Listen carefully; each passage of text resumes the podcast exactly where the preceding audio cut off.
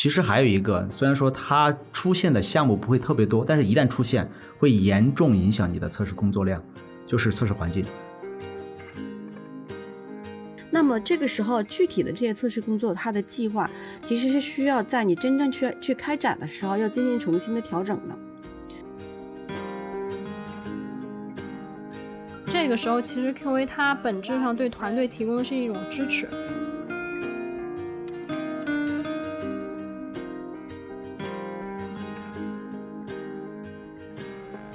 欢迎收听《质量三人行》第五季。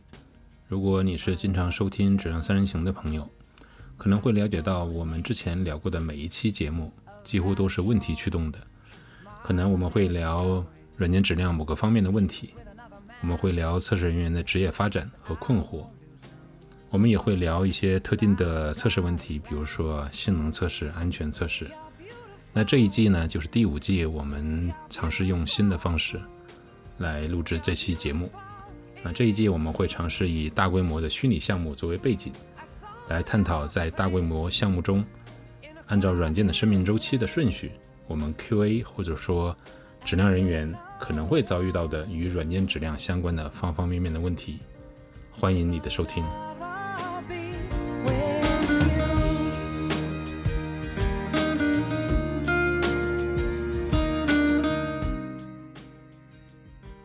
欢迎收听新一期的《质量三人行》啊，前几期我们聊了在迭代开发的过程中，呃，测试人员或者说质量人员的相关的工作，我们聊过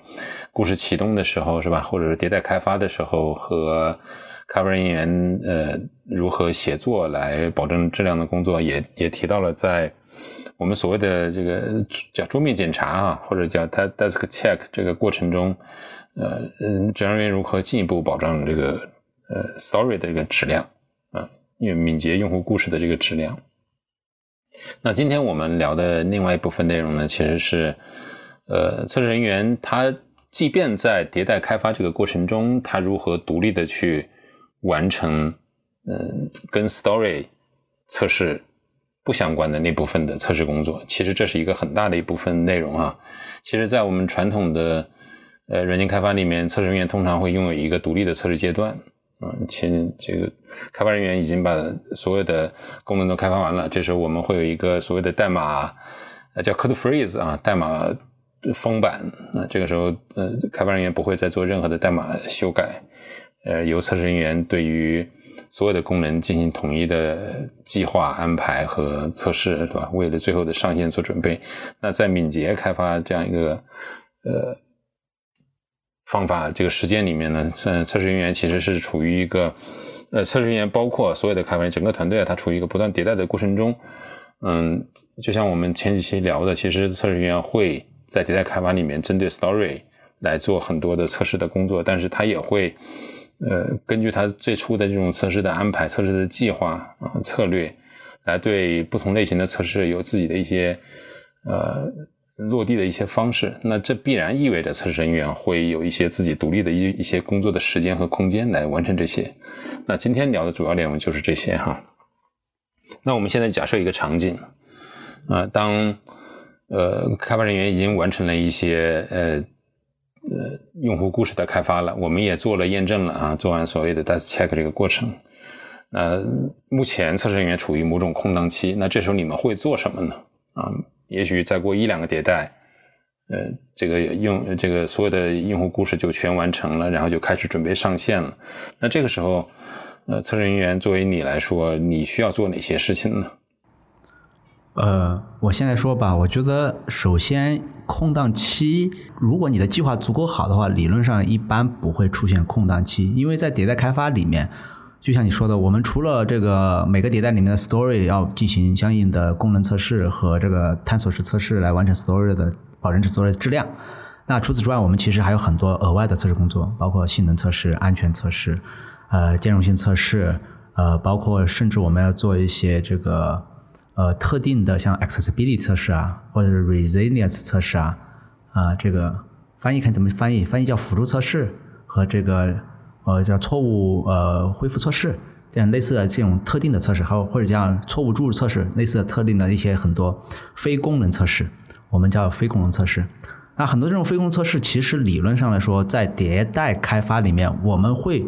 以阶段性的方式，我的经验哈，以阶段方式呃注入到这个哦，可能一个小的 milestone 或者是一个呃某个迭代里面一些特定功能完成之后来来做，所以说它也是一个在迭代性的做，在迭代开发的时候，它可能不是像 story 那种那么小的颗粒度去做，它可能有些特定的功能完成了，或者是有特定的 milestone 做成了，我们会去做。那这是第一个，第二个呢，呃，我们肯定是有相应的计划的，不会是说想到哪儿就做到哪儿。那最开始的时候，我们会把这所有的这种呃，除了功能测试以外的非功能测试，理论上都应该在测试策略和测试计划里面体现出来，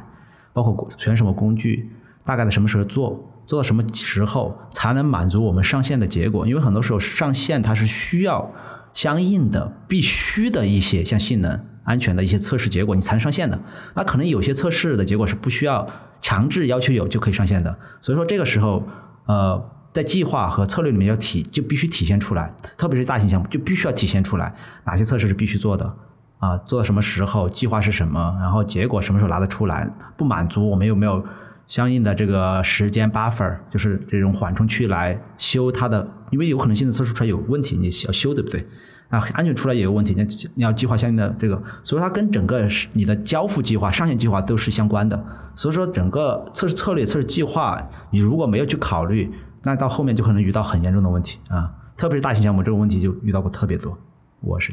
这样的经验。听起来你刚才提到了，呃呃，按照一定的计划或者策略来做这个事情，我能理解。其实，在进入到最初的开发之前，我们其实是有自己的策略和计划的，是吧？应该当对，那当那当呃测试人员需要开始真的是实施你刚才说的不同类型的。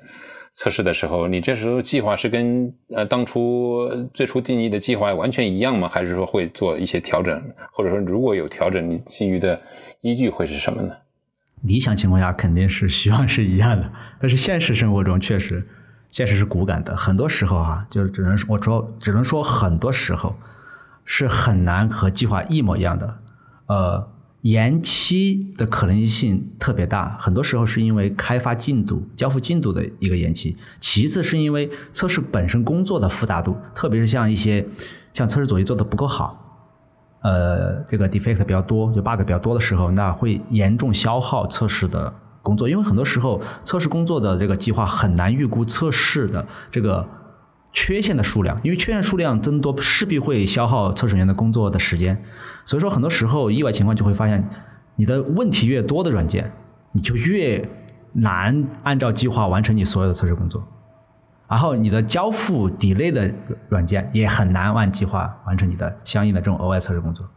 那最主要是这两个，就是你的质量差和你的这个 就交付速度慢。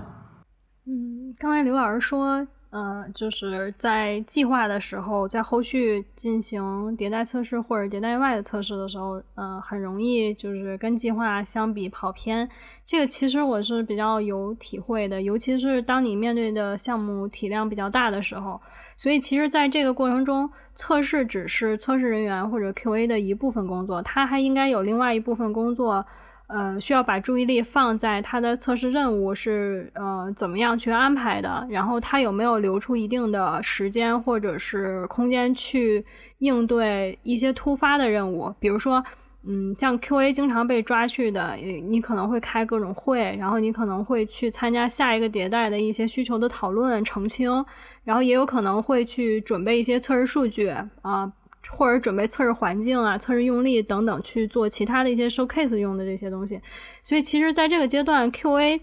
它很难有一些空档期，就是所有的这些时间都会被其他的任务去排满，那也就意味着你需要去控制其他任务占呃你的工作总量的占比，否则的话你就没有留够足够的时间去做你该做的那些测试工作。啊，所以这个其实是我比较经常遇到的一种常见的情况。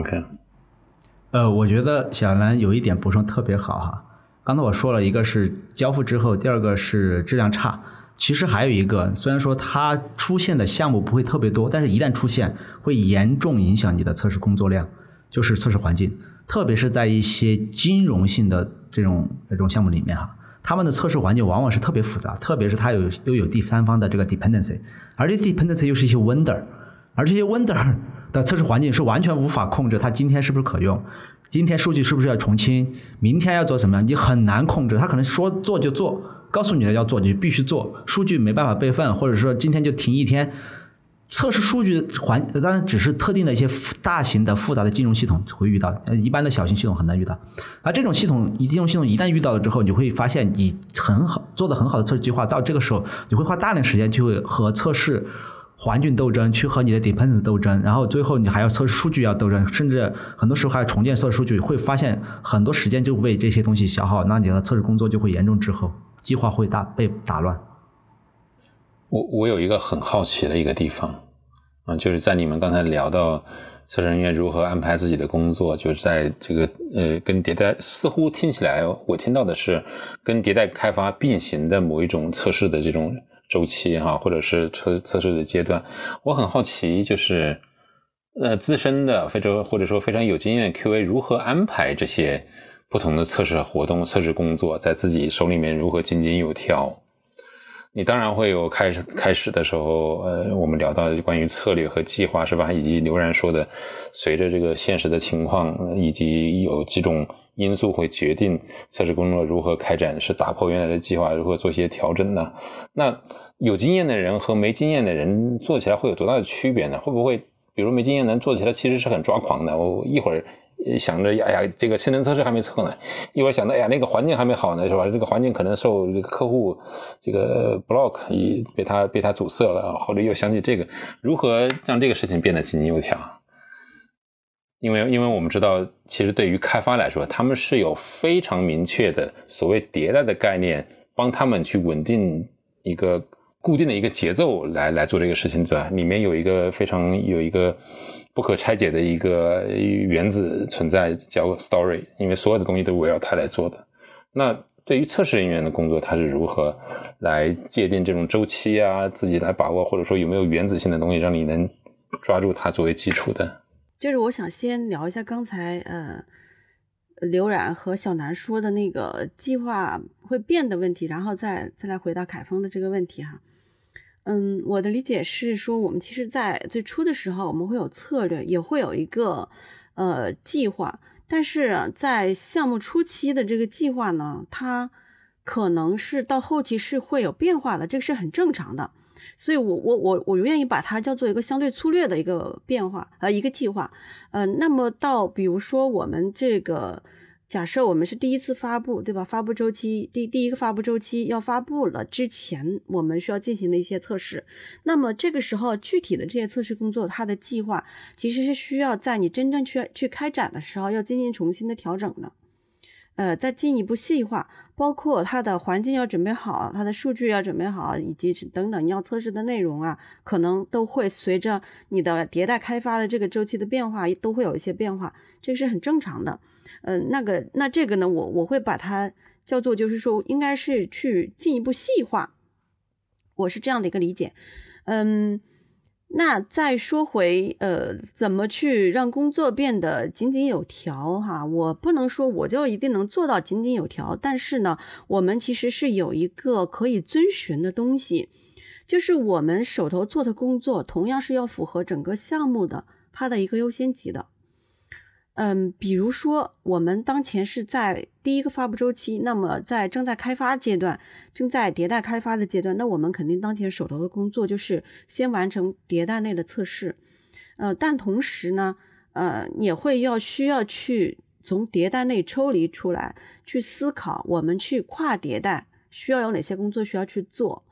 那么。当我们比如说发布周期一要到快发布了前夕，可能这时候我们要做的测试工作呢会更多，呃，类型会更多，呃，比如说可能有，嗯，像刚才呃刘冉说到的，有一些，嗯，可能在这个阶段需要去再集中起来，呃，集成多个模块进行的，比如说像有些性能测试，对吧？嗯，有这种，呃，可能安全测试等等，呃，或者系统级的集成测试之类的。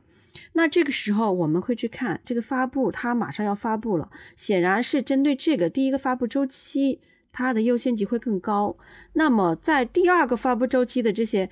呃，开发可能已经在开发编码了，那这些相对来说迭代。第二个发布周期内迭代的这些测试，它的优先级会相对要低一些。那么，其实我们买手头工作的时候，同样是要遵循整个项目它的一个优先级去考虑。嗯，这个具体呢，其实也很难说，因为项目的情况会千差万别哈。每个人他的这个所要呃去工作要完成的任务也会不一样。那如果是说遵循这个项目整个的一个发布的优先级来考虑的话，我觉得它是可以作为一个指导的，然后再去看手头的工作，嗯，那就再结合你手头具体工作的它的一个优先级去排序就好了。我觉得冰玉老师呃聊的这个优先级其实特别重要，然后我也分享一下之前我们在项目上的一些做法吧，尤其是这种当项目体量比较大的时候。其实刚才凯峰老师有一个特别。我觉得问到点儿上的问题，就是一个资深的 QA 和一个就是经验尚浅的一个 QA，他的这个工作状态有什么不同？其实这个我在当时项目上是观察过的。就我观察，呃，没有很多测试经验的 QA，或者说他没有意识到他需要去优化自己的任务编排的 QA，他的整个的工作状态完全是被动响应式的，就是他可能手头有几件事儿，然后马上来了一个事儿。呃，可能客户要的什么，准备什么东西很急，然后他马上就去投入了，然后又有其他人一找他，他又马上去投入了，就是他没有这种优先级的排序。还有就是他可能呃没有观察自己手头上的这些事儿，哪些是他必须做的，哪些是他可以先放着的，就是我们讲的什么重要紧急那个四象限嘛。嗯，然后我们的经验是说，呃，如果你下意识的观察的话，你其实能知道，可能能在一到两个迭代内就知道，呃，你这个人在这个项目上，为了完成质量保证工作，呃，你的测试工作占你所有的 effort 的占比大概有多少？那有些 QA 可能是，比如说像资深的，他可能除了承担测试相关的工作，然后还要去做一些质量管理的工作，还要做一些对外对接，那他可能真正的测试工作占他工作占比的可能也就百分之三四十。然后，呃，如果完全是在迭代内只关注迭代测试或者关注测试，嗯，测试相关的事情的这些 QA，他们可能是八十左右。所以这个不同的人是不一样的，嗯。但是有一点就是，不管你是资深的还是经历尚浅的 QA，都可以去注意的，就是，呃，一定要知道现在 QA 手上有哪些事情，呃，这些事情需要被盘点，然后你需要去观察不同的人他的这个测试工作的占总。effort 的占比是不是正常，以及呃，你可能需要去跟团队做一些协商。如果一旦 QA 资源紧张的话，有哪些事情是你可以去求请求外援的？比如说像一些回归测试，呃，像一些健壮性测试，或者是 bug bash，就类似这样的一些，呃，你其实是可以请求外援的。但是那些为了保证质量，你不得不做的测试相关的工作，比如说像这个测试设计。然后这些该验证的东西，这些验证点，那就是你是一定要去，呃，把重要的精力放在保证软件的质量上的。那这个是我我们之前在项目上去做的一个，相当于是质量相关任务的一个盘点和跟进这样的一个活动。嗯，呃，我来说一下我的经验吧，就专门说一下这个关于大规模项目里面的这个。就是所谓的初级和高级的这个程序员，呃，测试人员的这些工作，他们到底有什么区别？一般来说，我经历过项目哈，只要是大规模，一般来说，所谓的高级程序员都会做一些 lead 相关的工作。他 lead 做什么呢？就像说的全局把控我的测试策略，全局把控我到底应该做哪些测试，包括他的 high level 计划啊，就算开始那个 high level 计划也是要做的。比如说我有几次发布，我有几个 milestone，我有几次这个。呃，code phrase，我有几次这个大型的功能的这个完毕，那这个时候他可能要计划出相应的，我这个时候要做 UAT，这个时候要做 PT，就性能测试叫 performance testing，这个要做 UAT，做用户验收测试，我这个时候可能还要做这个 bug bash 我这个时候可能要做安全测试，他需要去关注这些，所以说经验丰富的人需要从全局去把控，并且把它计划出来。就是所谓的 QA lead，在一个大型项目里面，一定要有这样角色。没有这样角色，你靠下面的每一个角色去去考虑这种事情，是一个是他没办法系统性的考虑，第二个他可能缺乏全局性，他时间投入大部分时间是在 store 测试或者是一些沟通需求，他很难抽出全身来看这个全体整体。所以说，经验丰富的人需要有一两个专门去思考，而且他们思考出来的结果就是要指导另外的 QA，告诉他们我们到了什么时候应该有相应的工作要做，这是第一个。当然，经验可能尚浅的一些 QA 需要从这身体上去学习他是怎么工作，他为什么要考虑这些，这些是需要去学习的。第二个是什么呢？第二个就是，呃。我们的这个经验丰富的 QA 作为 lead 的时候，我们全局把控了策略计划。那这个时候，我们还需要去想，到底人员是怎么回事？有可能是我们可以让啊，这个这样说的，如果我们内部的人员能消耗、能解决，我们相应的计划上把这些人按照什么时候我们补上去去做。但是，一旦发现他们做不了，我们就是需要去呃找可能外援，比如说不管是让 Dev 来帮忙写相应的自动化测试，还是找。额外团队来帮忙做一些回归测试或者 bug 巴西，甚至我们去申请专门的安全团队来做安全测试，这都都是可以的。但是我我们开始计划里面可以有这些备选项，但是有个问题是，我们如果是自己的人能解决，肯定首先是我们自己解决。但是一些专业测试，特别是像安全测试。我们自己人其实是可以解决一些的，就像我的计划里面，大型特别是大型项目，我们不想把所有的安全问题都留到最后，性能问题也是，所以说我们会准备相应的像这种做一次 threat modeling，就是威胁建模之后，把一些很基础、很基础的这种 basic 的安全的一些 check 点告诉团队，让 BA 去把这些 requirement 写到 story 里面，那 QA 基于这些安全的 AC 安全的 story 一样要对功能做一些简单的 security check，就是安全的一些。简单的一些点的 check，在常规的这种 story 测试或者是常规的这种迭代里面，那可能一些高级的这安全测试的一些项目，可能就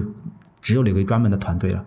像这种呃特定的时候，特别大型项目，很多时候我经历的项目，很多时候这种专业测试都是 story 测试以外的工程师去做的，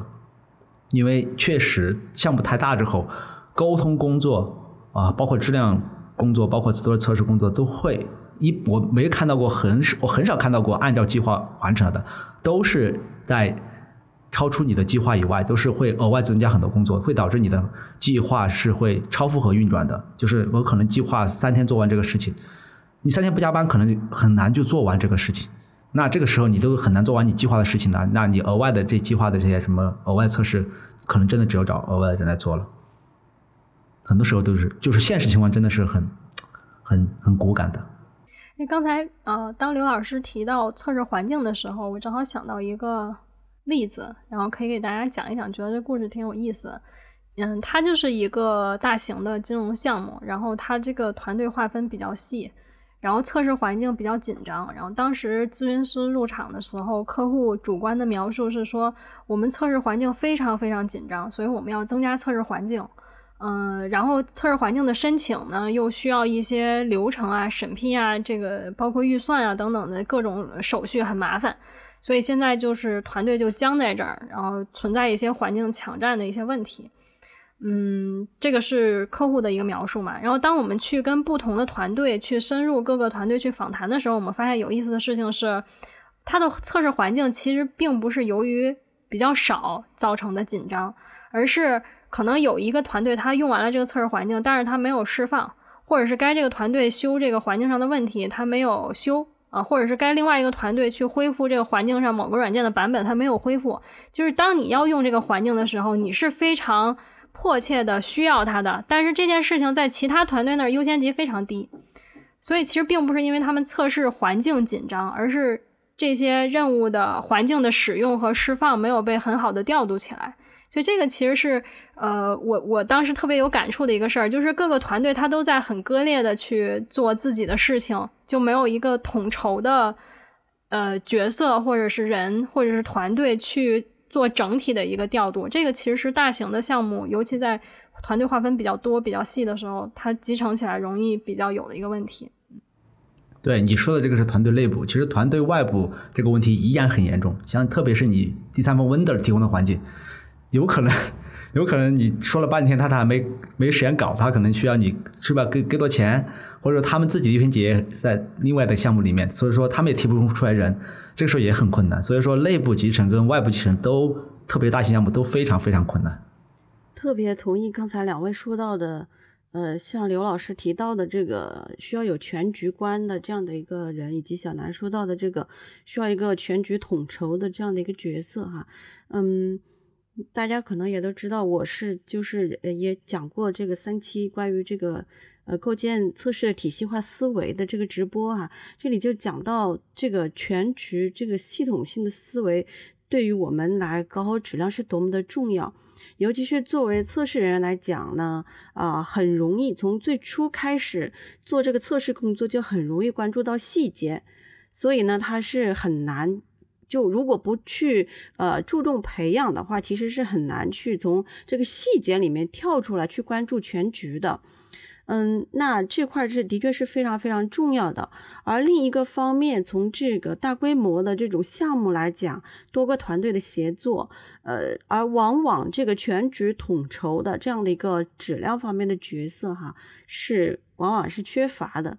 一般可能很多人都会意识不到，觉得说啊，我每个团队都有对应的这个 QA，他有去。呃，协助做好这个质量保障的工作就可以了。但是我们会发现，很多的时候缺乏这样一个统筹全局的这样的一个角色，会带来很多的问题。就团队与团队之间的这种协作呀、集成啊，像搞小南刚才提到的这种环境的问题，就没有一个人去统筹，他的问题就暴露出来了。所以这个真的是非常非常的关键啊。但是这些问题往往又是被忽略的。为什么忽略呢？因因为作为项目经理或者项目这个交付的管理方，他往往关注的是进度，他会觉得进度是第一选级，我把所有的资源都投入到加快进度上面去，往往就会忽视有一个人全局的去统筹质量，更多的是统筹进度。他会说这个地方缺人我就加人，那个地方有问题我就给你加人解决问题。这个地方出了问题，我 raise risk，但是很多时候他其实没有仔细的去了解过到底这个问题的原因是啥，就就不停的找找其他人来解决。其实其他人就会给他说了之后，其实他可能有些时候也不懂，因为质量工作哈，特别是没有做过的人，他很难理解为什么这一块会产生很多问题，为什么这一块会呃。呃，花大量时间去做这个 bug fix rework 之后，还出现额外的 bug，就很多人很是很难理解这件事情的发生的。所以说，QA 不管是初级的还是高级的，有一个意识就是我们一定要建立在我们是需要去了解整个软件生命周期里面的这些质量问题。请注意是质量的问题，就是体系你肯定要了解，但是你核心你要了解这样问题，并且把这样的问题搞清楚之后，能尝试的去说服。或者说不不是说服嘛，就告知或者是让其他人了解到这些质量问题的本质，这样的话才有可能让你这个项目的这个质量问题逐步的减少。很多时候，你如果只是尝试的去，只是简单的报报个 bug，不尝试去分析一下你们这个流程啊，或者是为什么会产生这些呃，就像看小兰说的这些环境紧张啊，其实这个时候 QA 理论上应该站出来的，这是我的我的观点。好。呃，聊完了关于全局视角哈这个方面，我们我们聊点别的吧，聊点那个测试环境吧。因为在开始的时候，刘然有提到，就是呃，测试人员在这个阶段可能要关注不同类型的测试，呃，有的是来自于最初的测试策略和测试计划里面所定义的那些，有的是完全因为一些新的情况出现，我们需要去做不同的类型的一些测试。那他们必然需要依赖不同的测试环境啊，我们不可能说只有一套测试环境需要在上面完成所有的类型测试。那在这方面，你们的经验会是什么？或者说，或者说，呃，为了让测试人员得到一个一种高效的呃实践的这种方式，对于测试环境、对于数据的准备，应该会得到应该要得到怎样的支持，才可以更高效呢？呃，我开个头吧。测试环境肯定大家都有自己的一套理论，就是我到底应该用哪些测试环境，那哪些人用哪些测试环境啊？每个测试用哪些？其实这个每个项目可能有点不一样。那以我的经验来讲的话，基础的测试环境至少有几个，一个是 Dev 环境，一个是 C 的环境，一个是 UAT 环境。呃，PT 环境可有可无，为什么呢？其实可以由其他环境来复用，但是如果有个专用的 PT 环境，当然是最好的。那那个还有一个环境就是类生产环境，甚至还有一个，甚至还有一个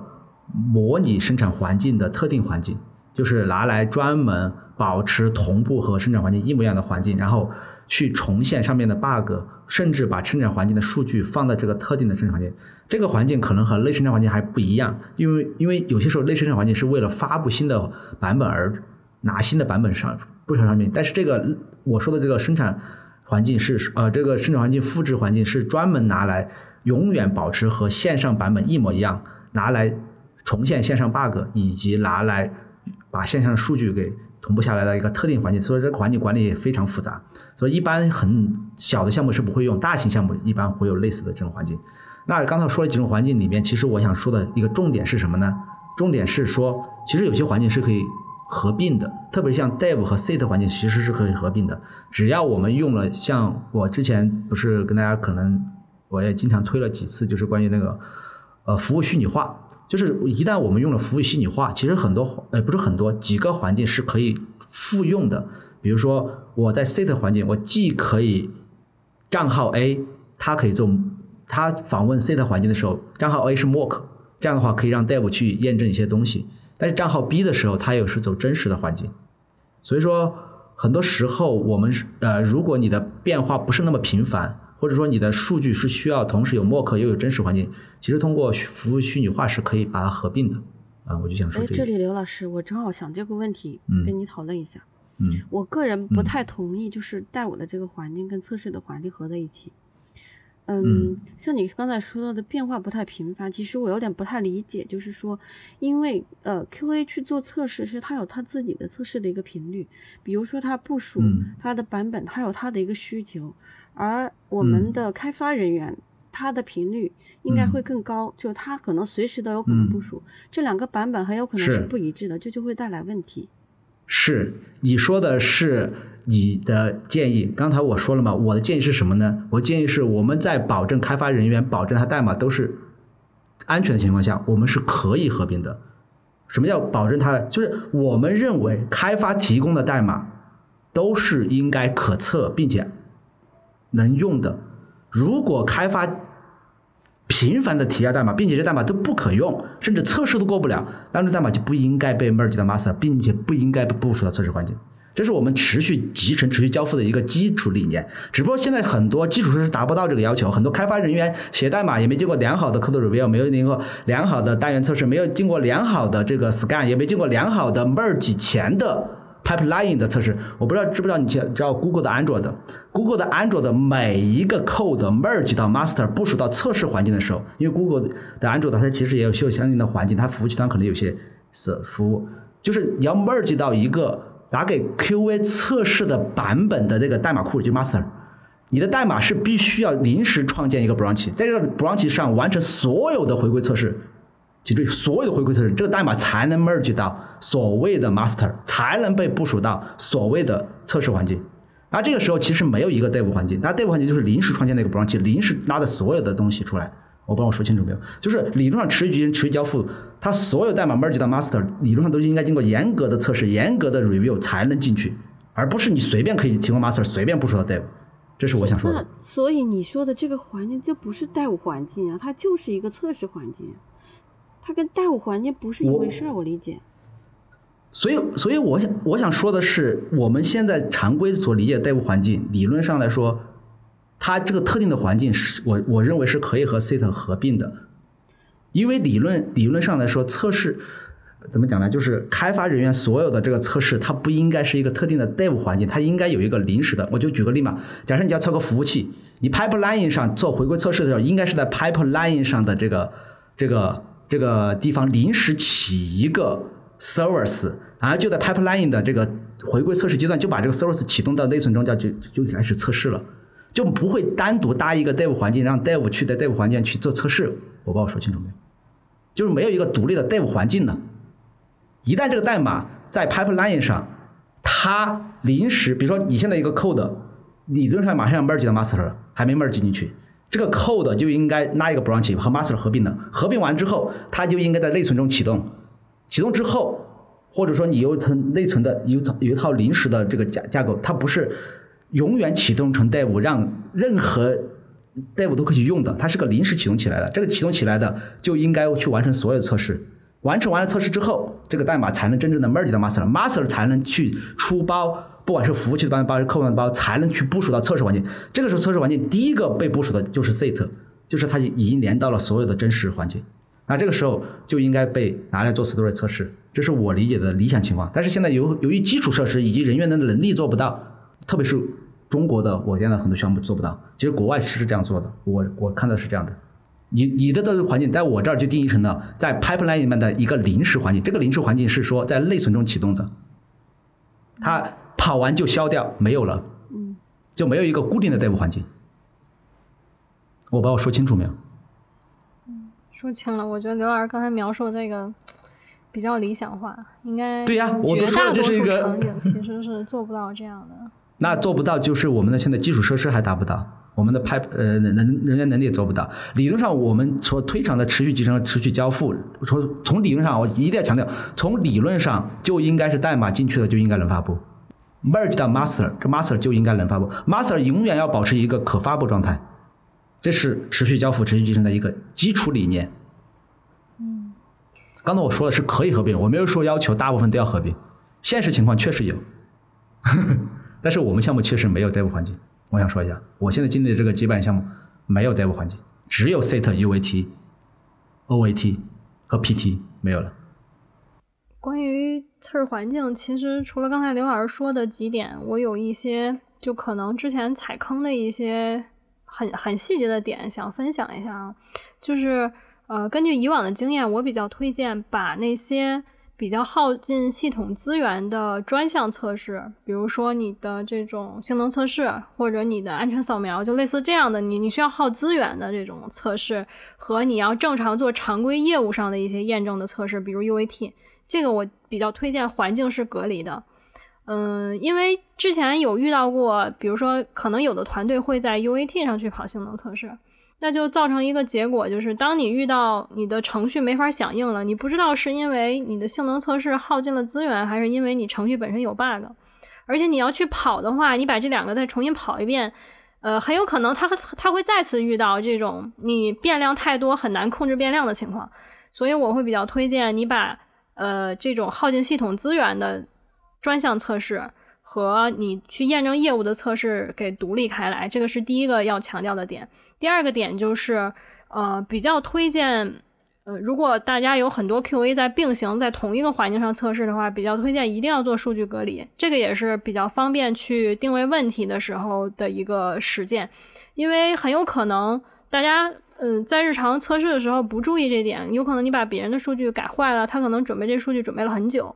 呃，然后端到端的这可能要一两周才能把这一条数据建立起来，然后你你给他改坏了，你也不知道是因为你的原因，他也不知道是因为你的原因，然后大家如果要没彼此透明的话，去排查问题就非常的难，非常的费劲，所以为了避免这样的一些嗯浪费的成本，所以比较推荐大家。一个是环境上的隔离，一个是测试数据上的隔离。嗯，关于环境这块，我想就刚才刘老师说到的那个跟生产环境非常类似，或者说跟生产环境等同的这样的一个环境的，呃，这样的一个环境哈，呃，这环这样的环境，首先它非常非常的有价值，嗯。但是我们知道啊，这个环境如果是说给我们测试员来用的话，它可能会有一些问题，就是你不太可能把生产环境上的数据直接的拿过来，因为直接拿过来的话，会涉及到很多的隐私啊等等安全性方面的一些问题，可能不允许呃那么多的测试员去直接接触这种生产环境下的数据。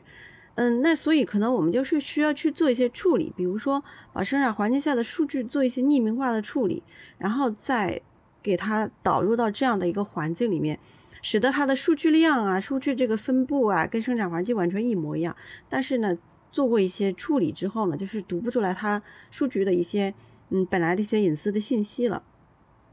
那这样的一个环境呢是很有帮助，呃，我们之前呢也是做过这样的一个事情，呃，这个尤其是对我们去重现生产环境下的问题，去调查这种问题的生产环境的问题的时候，非常非常的有帮助哈。但是它也有个问题，就是，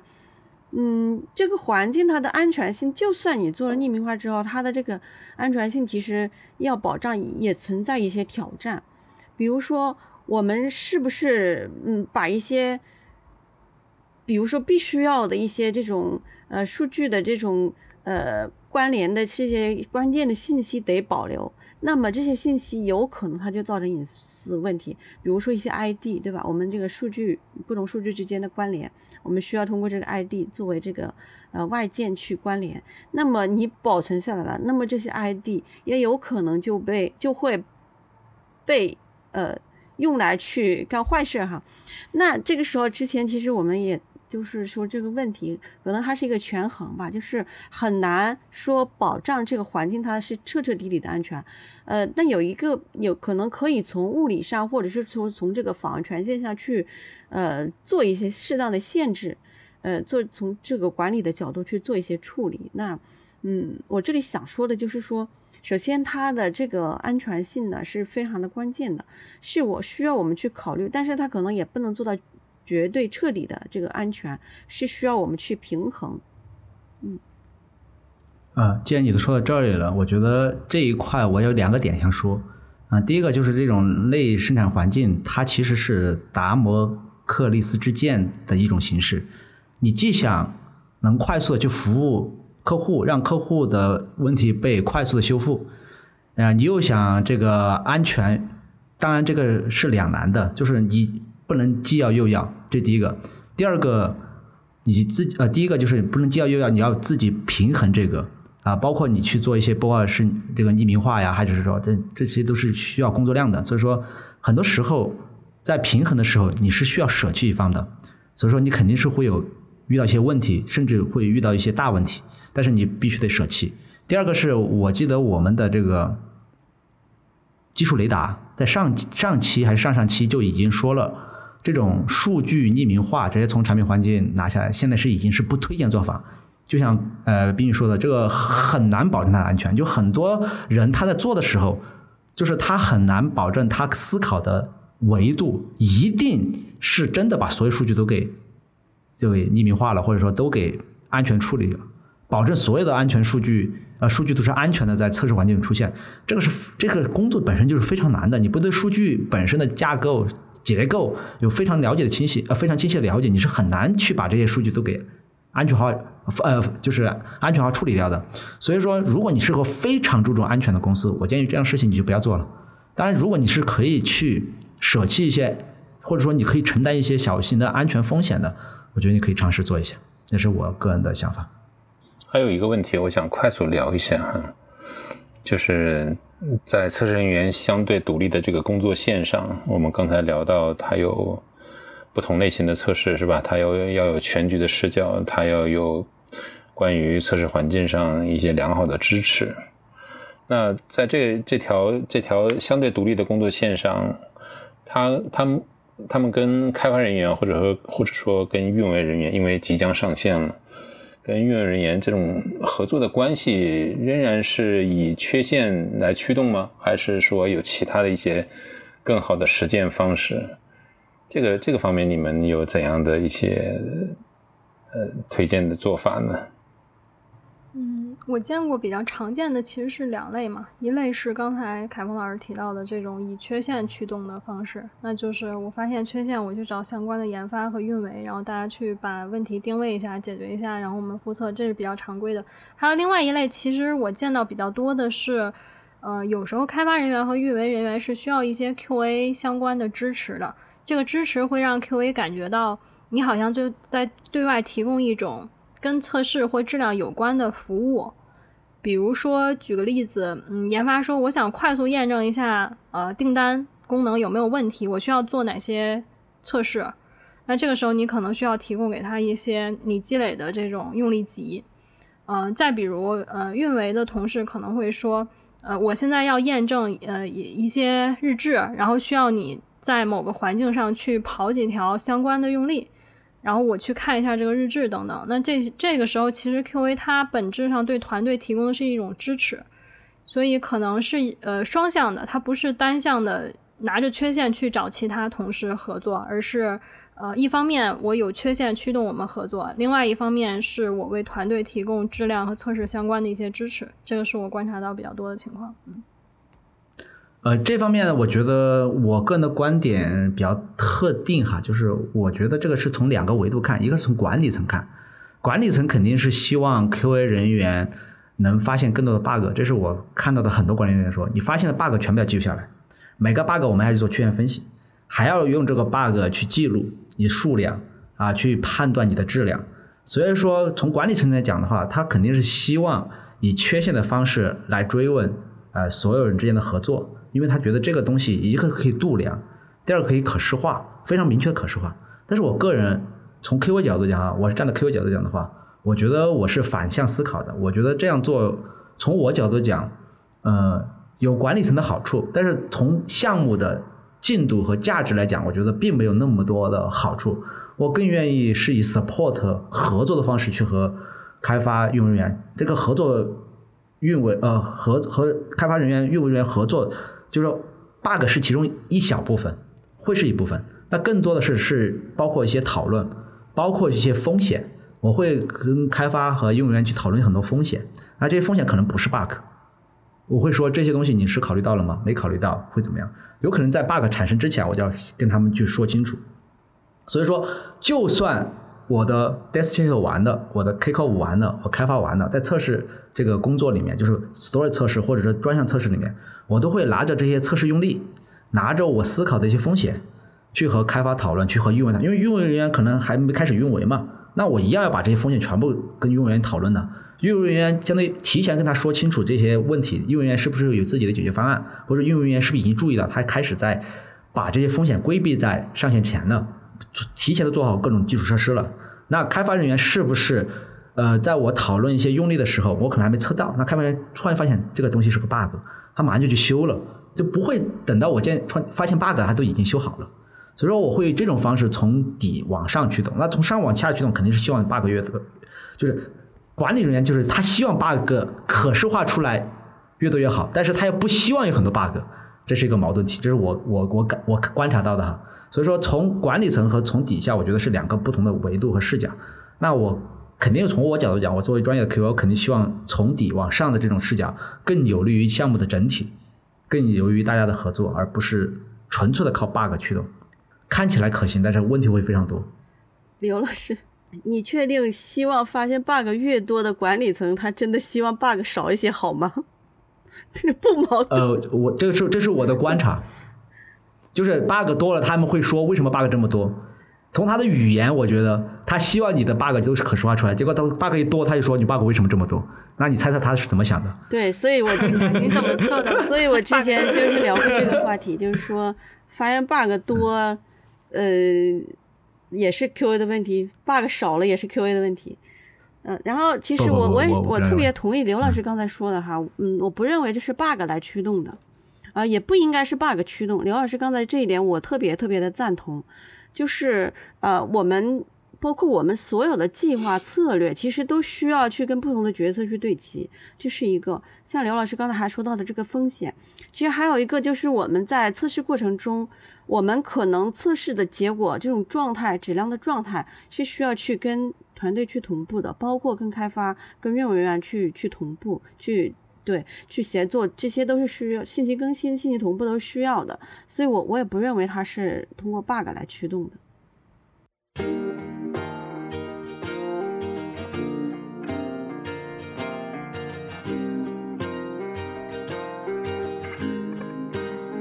谢谢收听《质量三人行》，这是一款来自斯特沃克的播客节目。我们关注软件行业测试领域的现状和未来，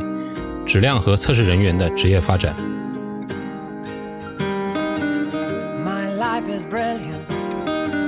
你可以在网易云音乐、喜马拉雅、蜻蜓 FM 以及泛用型播客客户端搜索“质量三人行”，订阅收听到我们的节目。